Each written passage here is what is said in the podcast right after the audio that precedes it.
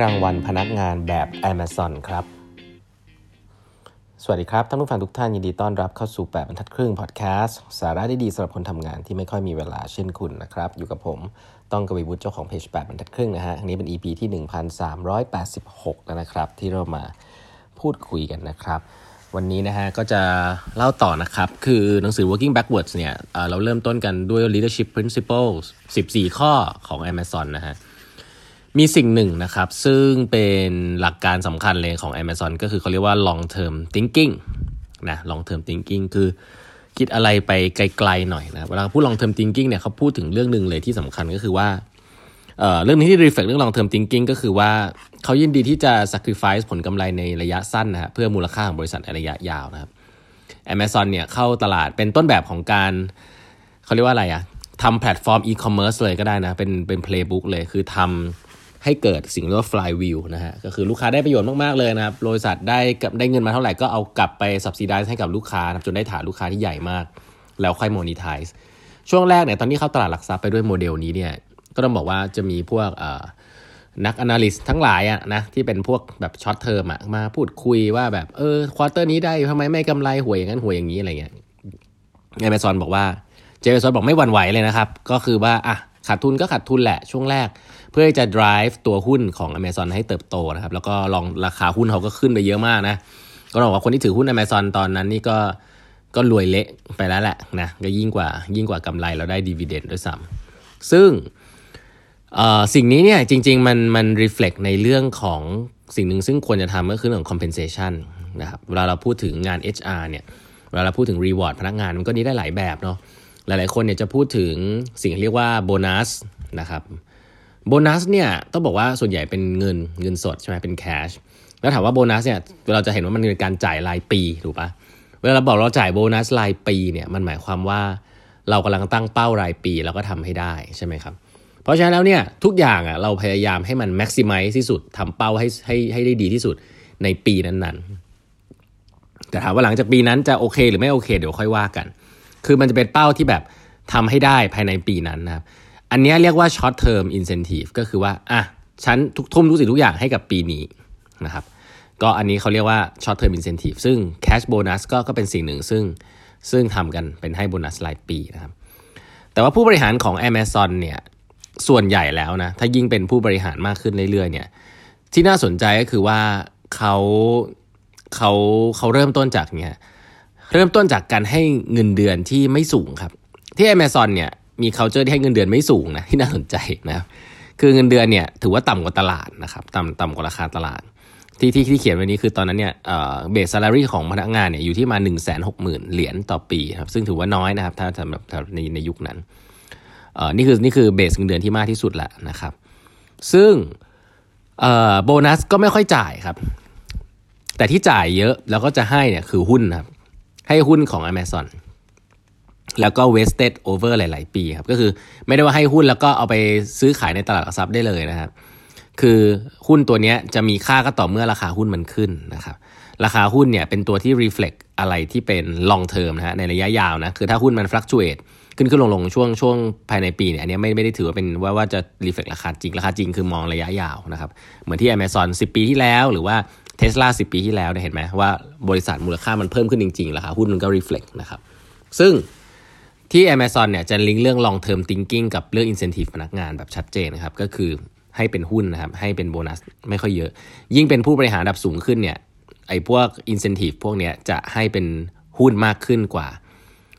เปอร์เซ็นต์ที่จะให้เป็นหุ้นก็จะมากขึ้นเรื่อยๆ ตามตำแหน่งที่สูงขึ้นนะครับเขาบอกว่าการที่เราให้ compensation structure ที่ผิดเนี่ยที่มันไม่อะไรกับ long term thinking มันจะเกิดอะไรขึ้นสมมติให้เป็นโบนัสนะที่ based on short term goals เนี่ยสิ่งที่มันจะเกิดขึ้นก็คือว่าอ่ายกตัวอย่างว่าสมมุติว่าเราอ่าผมยกตัวอย่างแบบเคสจริง ๆ เลยนะ ในองค์กรหลายองค์กรเนี่ยคือเราอยากจะลงทุนอะไรสักอย่างหนึ่งนะครับสมมติอยากจะทำ digital transformation นะเราอยากจะลงทุนเยอะ ๆ เลยในปีนี้คำถามก็คือว่าแต่ถ้าเกิดโบนัสของเรามัน tie มัดรวมอยู่กับ P&L ฮะ งบของปีนี้ว่ากำไรเท่าไหร่เนี่ยเองเราก็จะไม่อยากลงทุนสิ่งนี้ถูกไหมเราอยากจะป่าวประกาศทำ marketing มากกว่า เพื่อให้ยอดขายเราเพิ่มใช่ไหมซึ่งแน่นอนยอดขายเราเพิ่มอยู่แล้วนะเราก็เพิ่มเซลล์เพิ่มคนเพิ่มอะไรเข้าไป เราไม่สนเรื่องดิจิตอลเลย แม้ว่าเรารู้ว่ามันสำคัญเนาะแต่เราจะบอกว่าอ้าวก็โบนัสของฉันมันไม่ได้เกี่ยวอะไรกับ long term นี่มันเป็น short term หมด มันก็ไม่ผิดนะครับที่คนคนนั้นเนี่ยก็จะทำเพื่อ maximize value ใน short term ของปีนั้นก็คือเพิ่ม revenue แล้วก็ลด cost เผลอๆเอาคนออกอีกนะ เห็นไหมฮะว่าเรื่องเหล่านี้เนี่ยเพราะมันมีผลอยู่แค่ในปีนั้นไงแล้วลองนึกภาพดูมันมันลิงก์ว่าถ้าผู้บริหารคนนี้เป็นเจ้าของก็ว่าไปนะเจ้าของก็คืออยู่ไปเรื่อยๆนะเขาอาจจะต้องบาลานซ์ลองเทอมช็อตเทอมใช่ปะแต่ถ้าบางองค์กรเนี่ยมีผู้บริหารขึ้นมาเป็นรอบๆนะโดยเฉพาะแก๊งที่เป็นรัฐวิสาหกิจหรือราชการเนี่ยมาอยู่ปีเดียวมาอยู่ 2 ปีเนี่ยแล้วอินเซนティブหลายๆอันเนี่ยมันลิงก์กับแค่ช็อตเทอม2ปีเนี่ยเขาอาจจะต้องดีเลย์เขาอาจจะดีเลย์ไอ้เรื่องการลงทุนอะไรที่มันเป็นดิจิตอลออกไปไกลๆก็ได้ เพื่อให้คนที่เป็นผู้บริหารที่กำลังจะขึ้นมาแทนเขาอีก 2 ปีเนี่ยเดี๋ยวค่อยมาทำตอนนั้น งบมันก็จะดูไม่ดีนะเลเวนิวมันก็จะดูไม่ดีเอ่อแต่ว่าต้องลงทุนนะแต่ว่าอย่ามาเกิดในยุคของฉันละกันนะยุคของฉันเนี่ยมีลดคนทำไงให้ก็ได้ใช้ช็อตเทอมมันดูดี เห็นไหมครับว่าสิ่งนี้มันมันสำคัญมากเลย คือถ้าเราเป็นบริษัทที่มี long term thinking เนี่ยอินเซนティブให้พนักงานก็ต้องลิงก์กับตรงนั้นนะครับเพราะว่าถ้าเราให้เป็นโบนัสช็อตเทอมเนี่ยมันก็จะเกิดสิ่งนี้ ตลอดนะครับ อันนี้คืออย่างแรกที่มันจะเกิดขึ้นถ้าโบนัส ถ้าเกิดว่า incentive ไม่อะไรกับ thinking ที่เป็น long term นะ อีกอันหนึ่งก็คือว่าหลาย ๆ ครั้งเนี่ยการที่เราจริง ๆ มันก็มีปัญหา 2 แบบเนอะถ้าเราให้หุ้นพนักงานเนี่ยบางทีเราก็ไม่รู้ว่า ข้อดีมันก็คือว่าทุกคนเนี่ยมุ่งสู่เป้าหมายเดียวกันคือมูลค่ารวมของบริษัทถูกไหมข้อเสียของมันก็อาจจะแบบว่ามันไม่ชัดเจนว่าคนคนนี้เนี่ย contribute สู่ราคาหุ้นจริงหรือเปล่า หรือองค์กรของเขาเนี่ย contribute ราคาหุ้น สามารถทำงานแล้วก็ contribute สู่ value ของบริษัทราคาหุ้น จริงน้อยแค่ไหนนะบางคนอาจจะบอกว่าคนที่เป็น BU อาจจะ contribute มากกว่าคนที่เป็น HR หรืออะไรเงี้ยอันนั้นก็ต้องไปแบ่งไปแบ่งกันเองนะครับว่าบางคนอาจจะเป็น short term เป็นเงินสดบ้าง เป็นหุ้นบ้างนะบางคน บางคนเป็น long term ก็เป็นหุ้นเยอะหน่อย แต่น้อยๆเนี่ยผมที่ผมจะ introduce ก็คือว่าไอ้คุณต้องเข้าใจกันว่าเริ่มต้นเนี่ยองค์กรคุณเป็นองค์กรประเภทไหน ถ้าองค์กรที่มันใหญ่มากๆเนี่ยแล้วเป็น professional run บางทีแล้วเนี่ย